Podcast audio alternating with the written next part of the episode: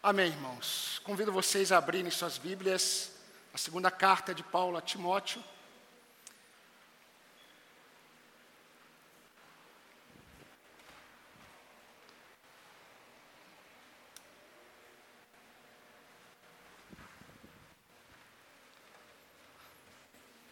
Não é uma igreja pentecostal, mas aqui pega fogo. é muito quente. Por isso que eu liguei o ventilador. 2 Timóteo capítulo 1, nós vamos ler dos versículos 15 até o capítulo 2, versículo 1. Diz assim, se você já abriu a sua Bíblia. 2 Timóteo 1, 15. Você já deve estar ciente de que todos, todos da província da Ásia me abandonaram. Entre eles estão Fígilo e Hermógenes. Que o Senhor conceda misericórdia à casa de Onesíforo, porque muitas vezes me deu ânimo e nunca se envergonhou das minhas algemas. Pelo contrário, quando chegou a Roma, me procurou com persistência até me encontrar. O Senhor lhe conceda que naquele dia ache misericórdia da parte do Senhor. Você sabe, melhor do que eu, quantos serviços ele me prestou em Éfeso. Quanto a você, meu filho, fortifique-se na graça que há em Cristo Jesus. Amém, irmãos. Queridos, se domingo passado nós começamos com uma pergunta, com o objetivo de tentar respondê-la, e a pergunta é, que eu fiz foi o quanto a minha alma tem se mantido firme e constante diante das circunstâncias que me cercam. Essa foi a pergunta inicial. Quando nós olhamos para o texto de hoje, nós podemos também tentar responder uma outra pergunta. E a pergunta que nós temos que responder hoje é: como ter as minhas forças renovadas diante de situações que exigem tanto de minha fé. Como ter as minhas forças renovadas diante de situações que exigem tanto de mim em fé ou de minha fé. Meus irmãos, é verdade o que o irmão Philip Heineken ele disse. Nós vivemos entre a alegria da ressurreição e a tristeza da cruz. Nós estamos nesses, nesse, entre esses dois ambientes, esses dois momentos. Nós vivemos todos, todos os dias neste intervalo entre a tristeza da cruz e a alegria da ressurreição. Naquele momento em que muitas vezes nós sentimos apenas o desejo de entrarmos em uma casa e ficarmos ali por causa do medo das circunstâncias, assim como os discípulos eles ficaram.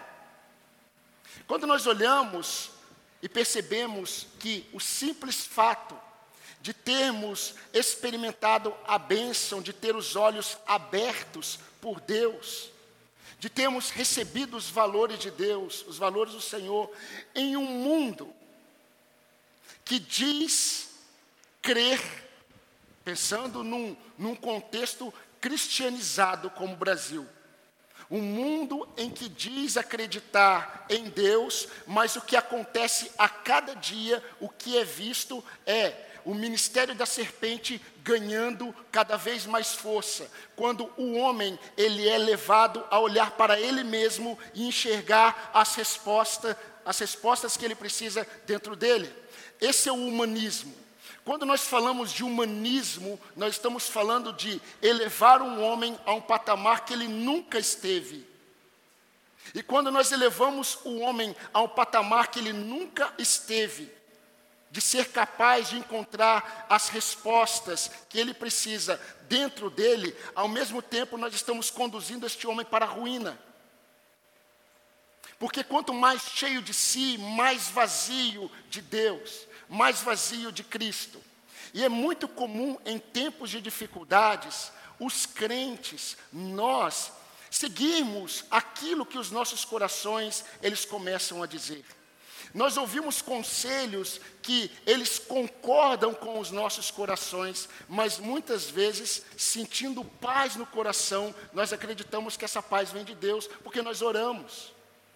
Nós oramos, nós colocamos diante de Deus, e nós estamos seguindo aquilo que nós acreditamos que são respostas de Deus para nós. Mas quando nós vamos para a palavra de Deus, o modelo, o padrão que nós recebemos de Cristo Jesus, nós percebemos que nós estamos caminhando fora.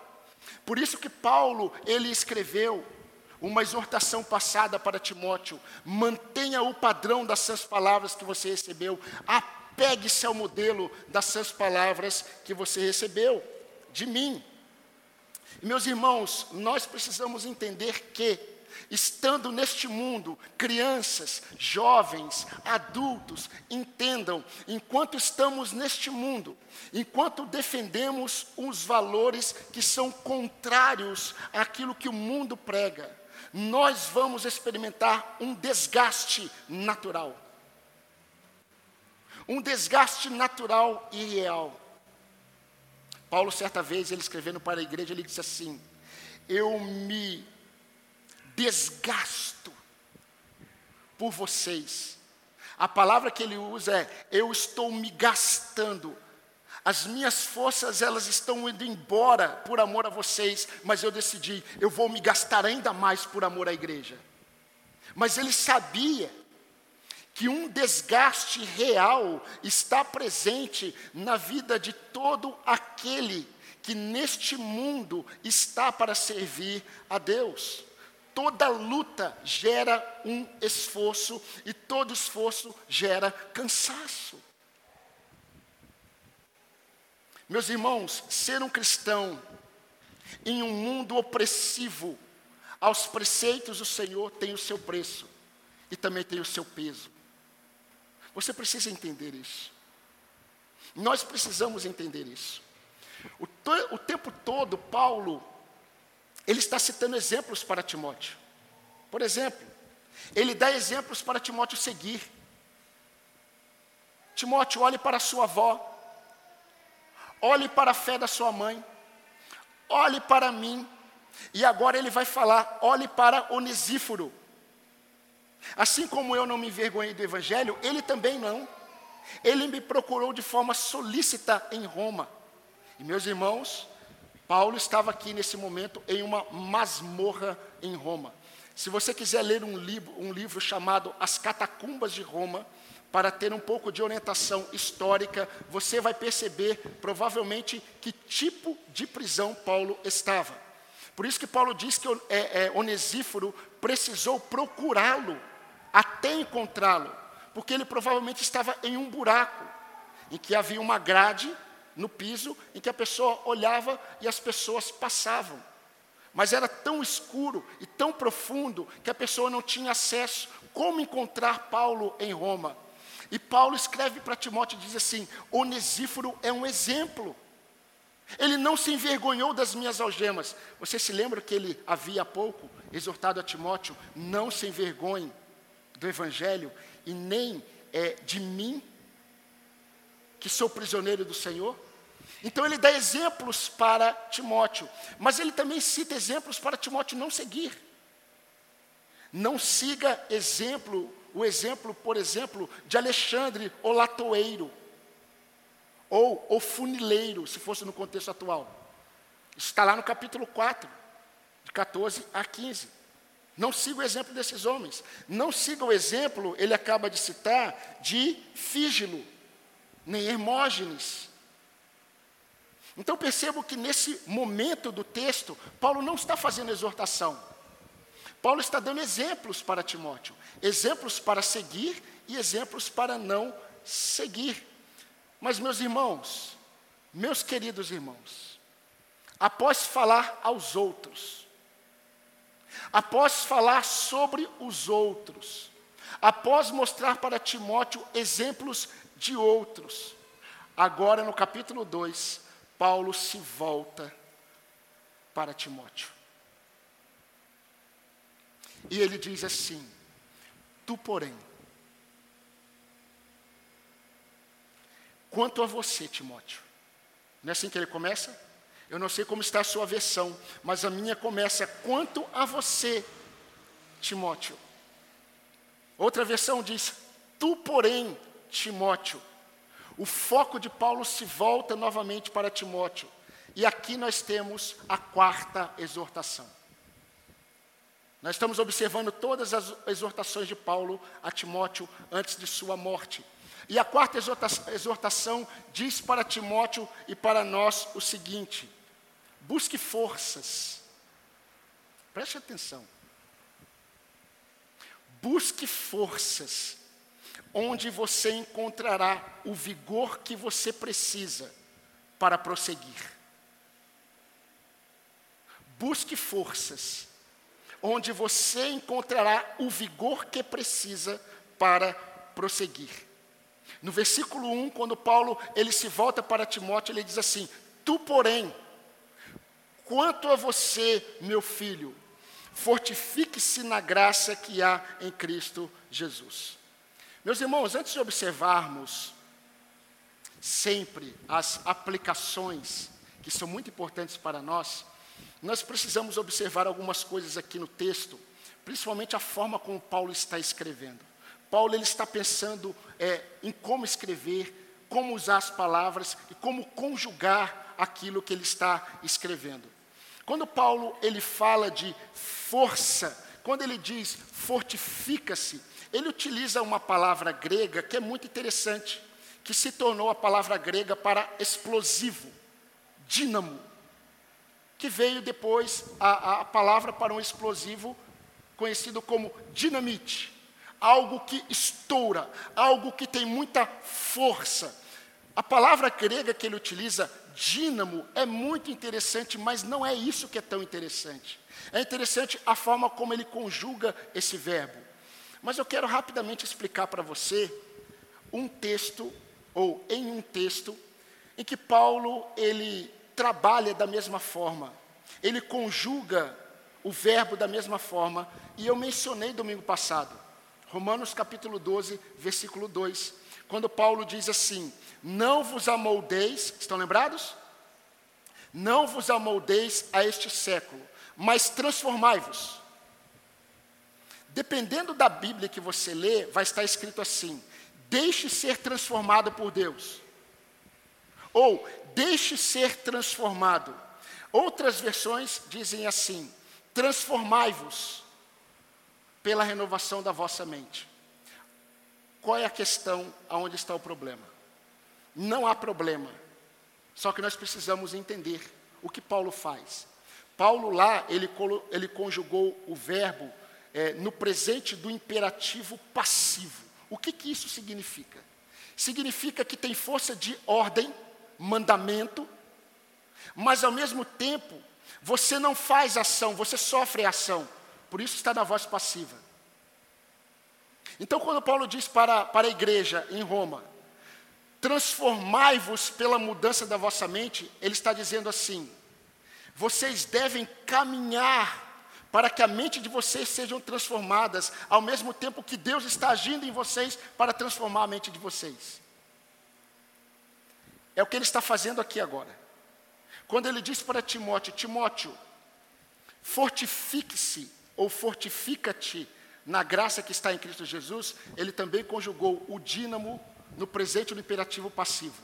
Ou seja, Timóteo, você deve caminhar em direção ao lugar, ou melhor, a única pessoa que você pode ter força, ter poder, ter aquilo que você precisa para cumprir aquilo que Deus chamou para fazer. Ao mesmo tempo que quando você vai, há uma ação de Deus sobre você, conduzindo você a ser fortalecido. Isso é maravilhoso, irmãos. Vocês podem imaginar se dependesse somente de nós, o ter as forças renovadas? Mas quando nós observamos algumas verdades aqui implícitas, e eu quero agora me dedicar um pouco a isso, nós vamos perceber que a forma como Paulo fala é muito interessante. É muito interessante porque revela muito sobre o cuidado de Deus. E eu gostaria de destacar, queridos, é, três verdades implícitas nessa quarta exortação do apóstolo Paulo. A exortação é: Timóteo, fortifica-te na graça que está em Cristo Jesus. Mas nós temos pelo menos três verdades implícitas aqui. A primeira verdade é o cuidado paternal do Senhor na forma como Paulo trata Timóteo. Paulo diz assim: Tu, porém, meu filho. Ele começou a carta dizendo assim: Ao amado filho Timóteo. E quando ele vai exortar, antes disso, ele revela toda a ternura pastoral dele, todo o amor e o cuidado que ele tinha por Timóteo. Quanto a você, meu filho, você que é meu amado filho Timóteo, que eu acabei de dizer lá no primeiro versículo. Meus irmãos, isso é muito significante para a igreja. Isso é muito significante para nós que somos exortados pelo Senhor. Porque é muito comum, quando somos exortados, não enxergarmos o que vem com a exortação. Nós não enxergamos muitas vezes o pastoreio do Senhor para com as nossas vidas. Ah, pastor, eu enxergo, talvez não com a ternura necessária Talvez nós não enxerguemos como Deus, Ele é amoroso, como nosso Deus, Ele é eterno, como nosso Deus, Ele é compassivo. Nós não somos assim com os outros, nós não somos assim com os irmãos, mas Deus, Ele é conosco. Nós muitas vezes exortamos os nossos filhos e não temos ternura na exortação. Nós muitas vezes não exortamos os nossos filhos dizendo: Filho meu, amado Eu preciso trazer você de volta. Mas você precisa saber quem eu sou e quem você é. É interessante, porque Deus, queridos, assim como o apóstolo Paulo está tratando Timóteo, é a forma como Deus nos trata. Timóteo, ele era uma ovelha em relação a Paulo. Em relação à igreja, ele era um pastor, ele era um presbítero de Éfeso. Em relação a Paulo, ele era ovelha, Paulo era pastor, e Paulo tinha o coração pastoral, e ele queria exortar, e quando ele exorta, ele deixa claro: essa exortação tem a ver com o meu amor por você, meu filho, meu filho amado. Meus irmãos, quando Deus, por meio do profeta Jeremias, pense num profeta que passou a vida dele exortando a nação. Foi duro muitas vezes, firme tantas outras.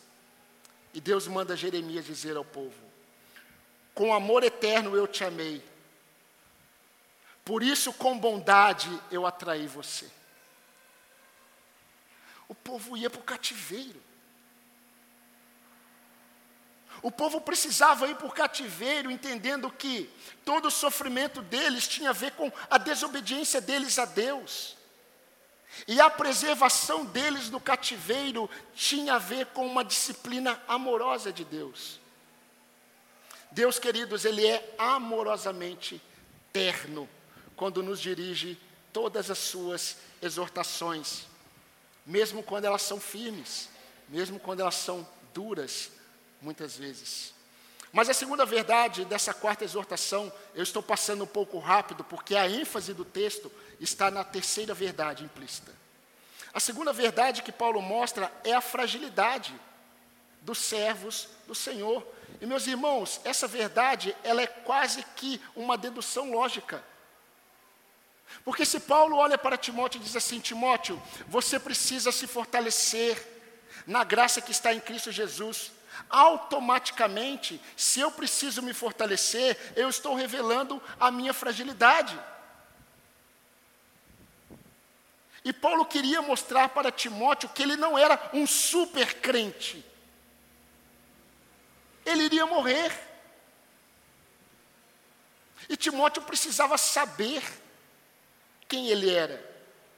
Meus irmãos, na verdade, Paulo por conhecimento histórico, por conhecimento teológico, por conhecimento experiencial, ele sabia da realidade que ele estava passando para Timóteo.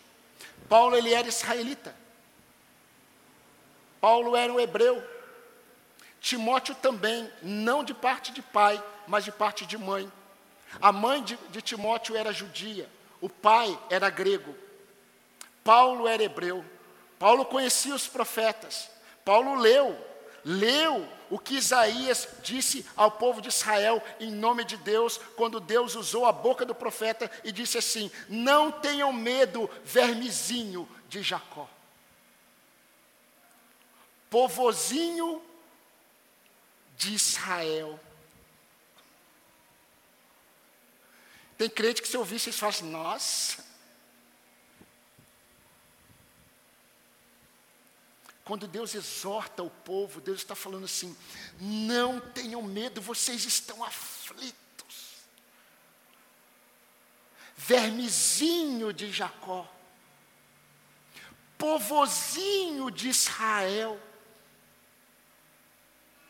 E ele continua e diz assim: Eu te ajudo, diz o Senhor, o teu redentor, o Santo de Israel. Nesse momento, sabe para onde o povo estava indo? Fazer aliança com o Egito. Porque eles estavam com medo do que iria acontecer com a nação.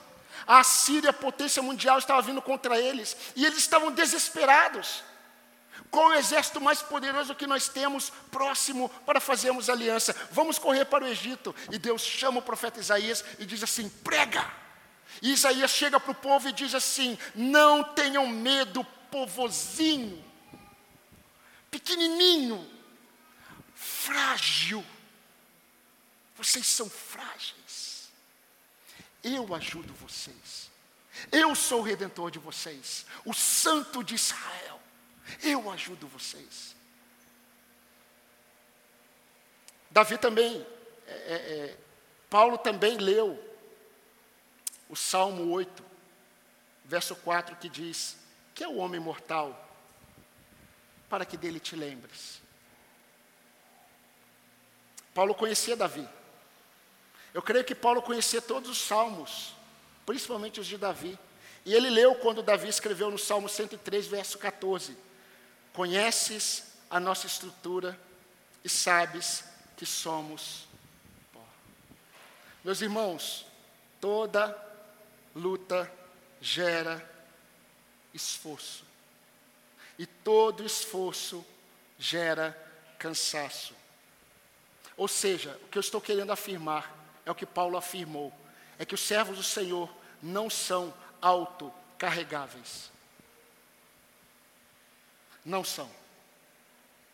Aos Coríntios, Paulo registrou que eles eram vasos frágeis, para que a glória do poder estivesse em Deus e não neles.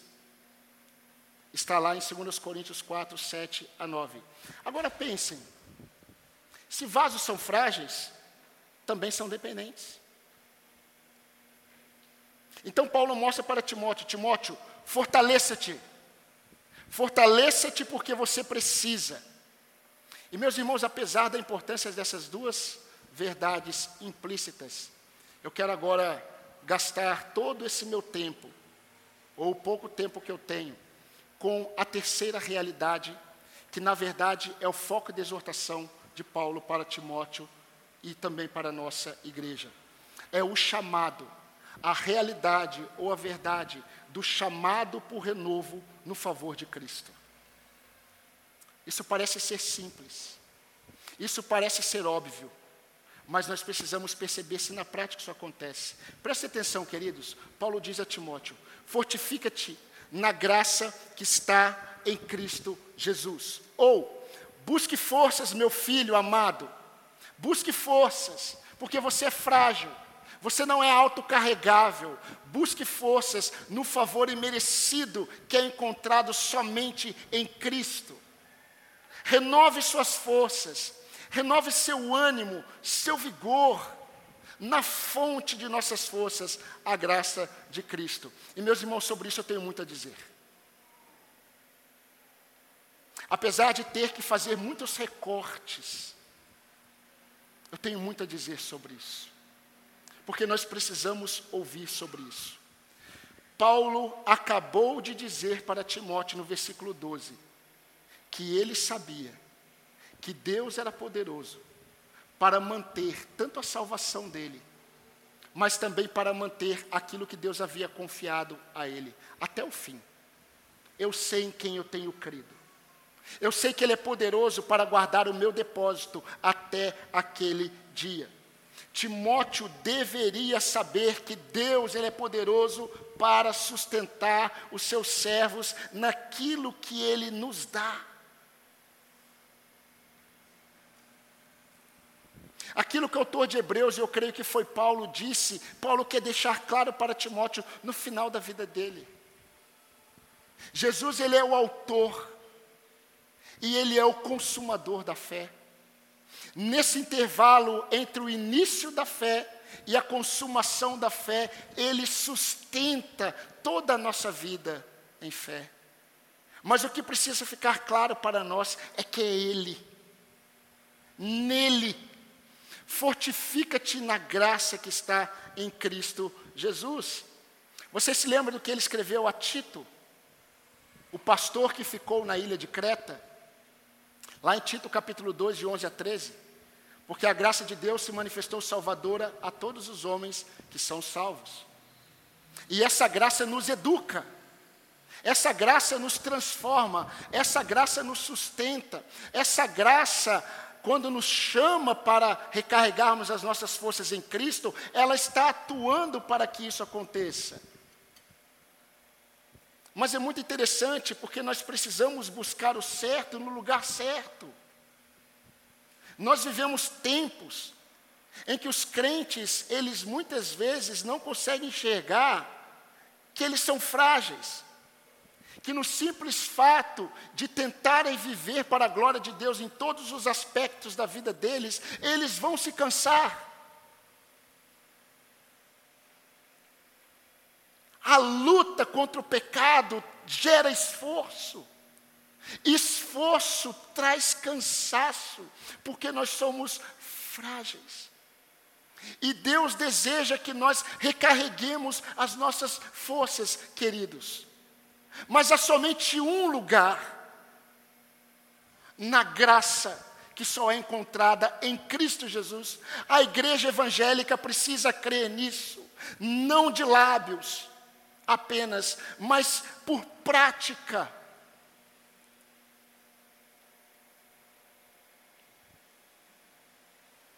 Precisamos ir à fonte da nossa fé, para recarregarmos as nossas forças, para nos apropriarmos de poder, porque nós precisamos de vigor, para nos mantermos de pé diante de todos os desafios. Meu querido, você pode comer muito bem, você pode comer coisas variadas, mas você pode estar muito mal de saúde, porque o que o seu corpo precisa para ser saudável, você não tem se alimentado. Assim é em nossa caminhada cristã. Você pode acreditar que você está firme, porque você se alimenta de muitas coisas, você busca forças em muitas coisas, você coloca expectativas em muitas coisas. O seu ânimo, ele é um quando você foca em algo.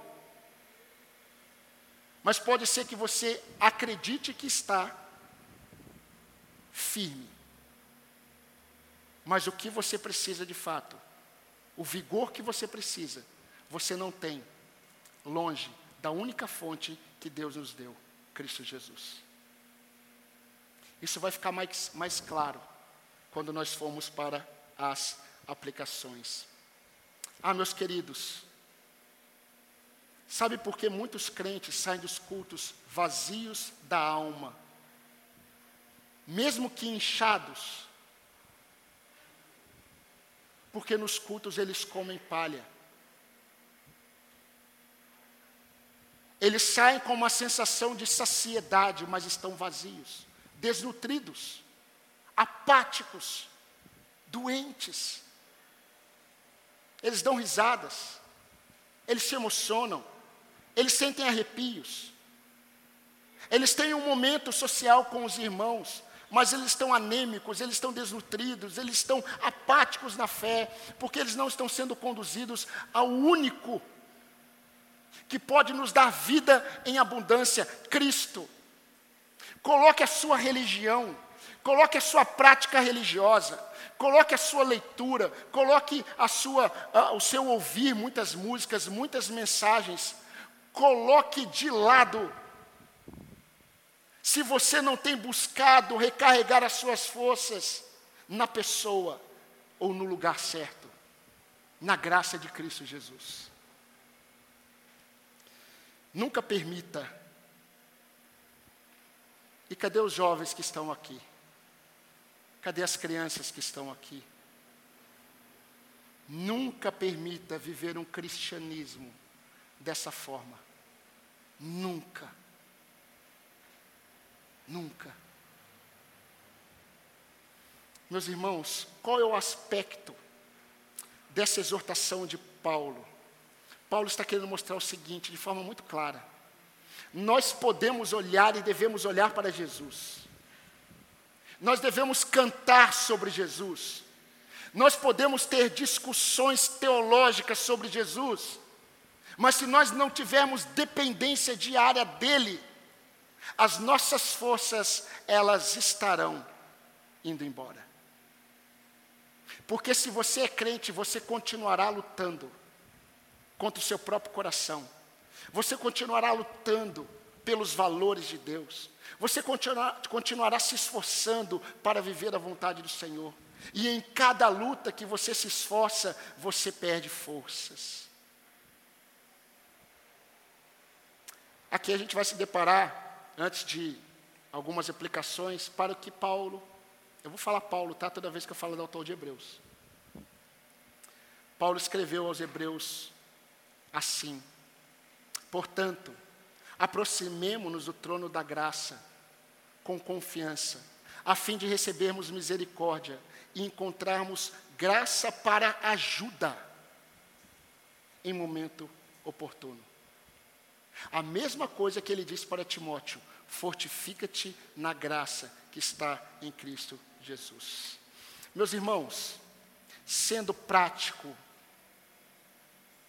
trazendo essa verdade para as nossas vidas. Ser um marido, ser um esposo, que é a mesma coisa, ser um pai, que aconselha biblicamente, um marido que trata sua esposa conforme a Bíblia diz, ser um provedor que no trabalho precisa lidar com todas as dificuldades e muitas delas por causa da nossa fé. Além de tudo isso, você ter que lutar contra suas próprias inclinações carnais, tudo isso faz com que as nossas forças elas vão embora. Toda essa luta suga ou sugam as nossas forças. Ser uma esposa, ser uma mãe, uma auxiliadora do seu lar, uma mãe que busca educar os seus filhos diariamente, que tem que lidar com os questionamentos do seu próprio filho, cuidar da saúde deles, além de lutar contra as suas próprias inclinações pecaminosas, isso exige esforço e isso tira as forças. Você precisa entender isso. Talvez você não consiga enxergar isso, mas você precisa entender isso. Ser um pastor zeloso no estudo, um pastor que ora pela igreja, um pastor que se envolve com a vida dos crentes, um pastor que tenta aconselhar de acordo com a vontade de Deus.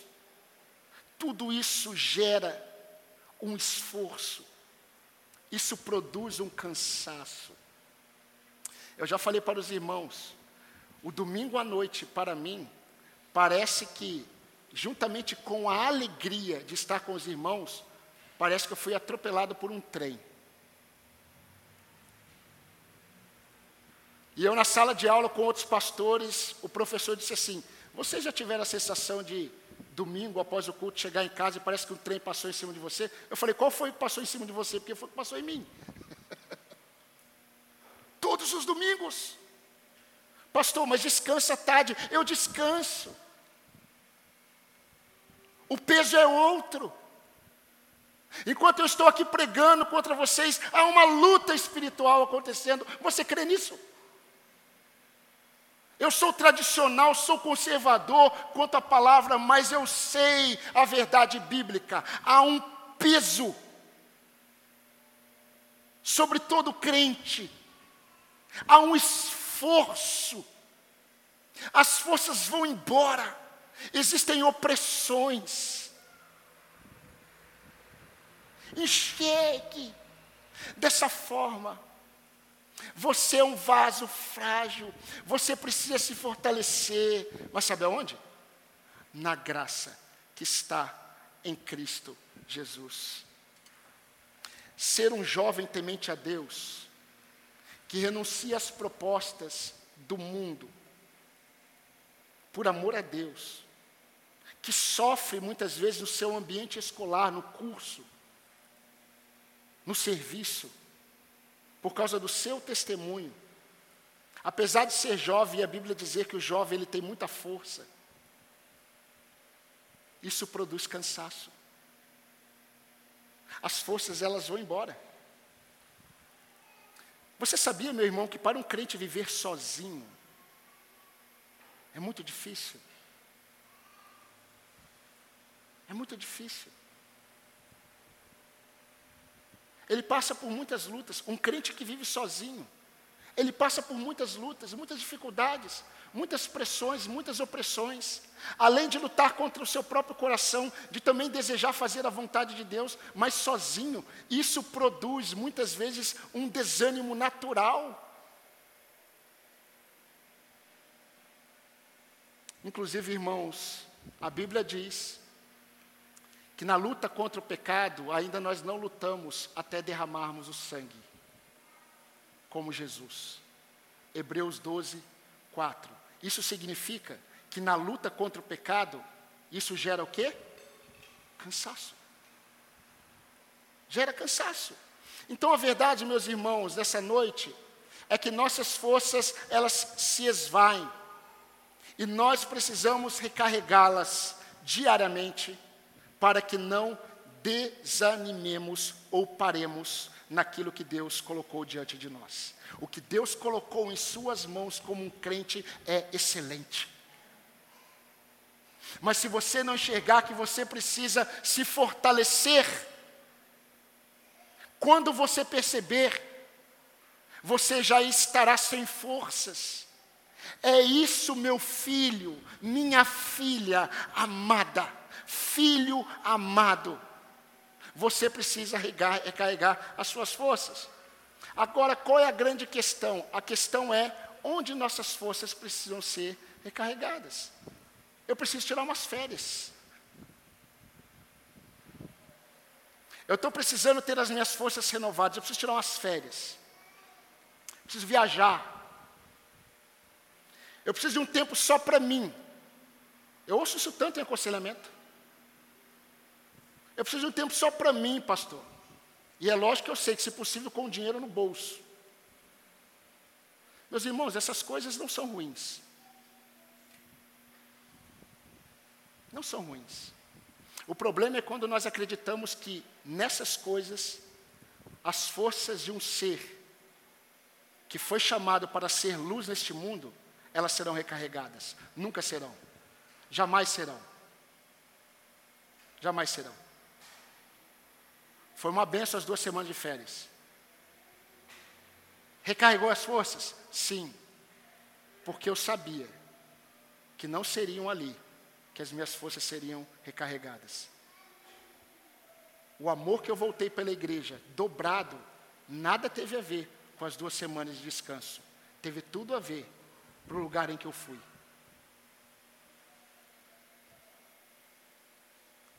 Então, meu querido, Preste atenção, que há um peso maior que precisa ser lançado sobre o único que pode levar muitos pesos da nossa caminhada cristã. Só Ele pode suportar. Só Ele pode renovar as forças de suas ovelhas. Lançando sobre Ele todas as vossas ansiedades, porque Ele tem cuidado de vós. 1 Pedro 5,8. Para uma igreja que estava sendo perseguida. Deus falou para Paulo: A minha graça te basta, porque o meu poder vai se aperfeiçoar e se aperfeiçoa na sua fraqueza. Segundo os Coríntios 12, 9. Paulo disse: Tudo posso naquele que me traz forças. Aleluia! É Ele. É Cristo. Tudo posso naquele que me fortalece. Não são nos seus projetos novos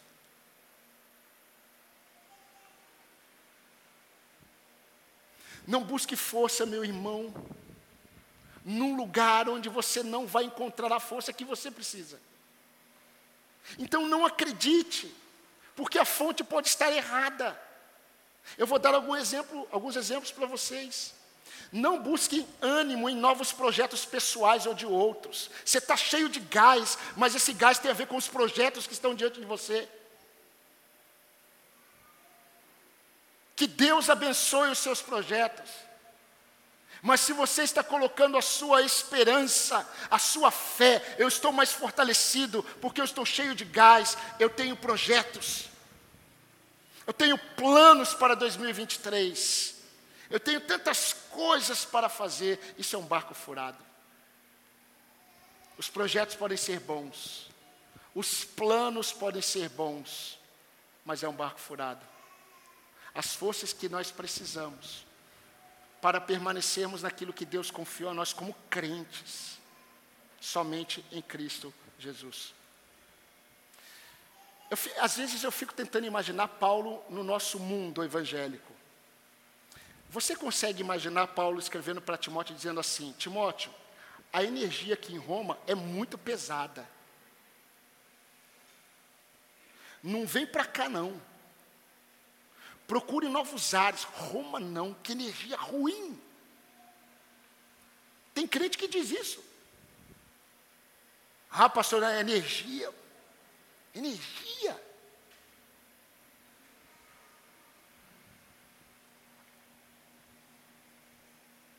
Nunca será mudança de ambiente. Se você acreditar que a sua fé será fortalecida se algo mudar, se o ambiente mudar, se a situação mudar, se planos novos estiverem diante de você, se você estiver empolgado com algo que vai acontecer, com um futuro promissor que você traçou, você está recarregando as suas forças no lugar errado. Se você é crente em Jesus, fortifica-te na graça que está em Cristo Jesus, filho meu. Não busque forças em homens. Ah, eu estou animado. Estou animado agora, porque o, o, o, o chefe da empresa agora, ele, olha, é o que eu queria. Eu estou animado porque aconteceu na minha vida algo que eu estava pedindo, agora eu vou ficar. Não seja um crente de ânimo dobre. inconstante em todos os seus caminhos. Eu tenho aprendido com Deus, olhando para a minha própria miséria, que muitas vezes eu sou um crente de ânimo dobre, porque eu estou recarregando as minhas forças no lugar errado. Deus mandou Isaías dizer assim, caminhando para o fim: Por que vocês gastam dinheiro naquilo que não é pão? Por que, que vocês gastam o suor de vocês naquilo que não satisfaz? Ouçam com atenção o que eu digo, comam o que é bom, e vocês irão saborear comidas deliciosas. Deem ouvidos e venham a mim, escutem e vocês viverão. Isaías 55, 2 e 3. Jesus disse à igreja de Laodiceia: Aconselho que você compre de mim ouro refinado pelo fogo para que você seja de fato rico. Apocalipse 3,18.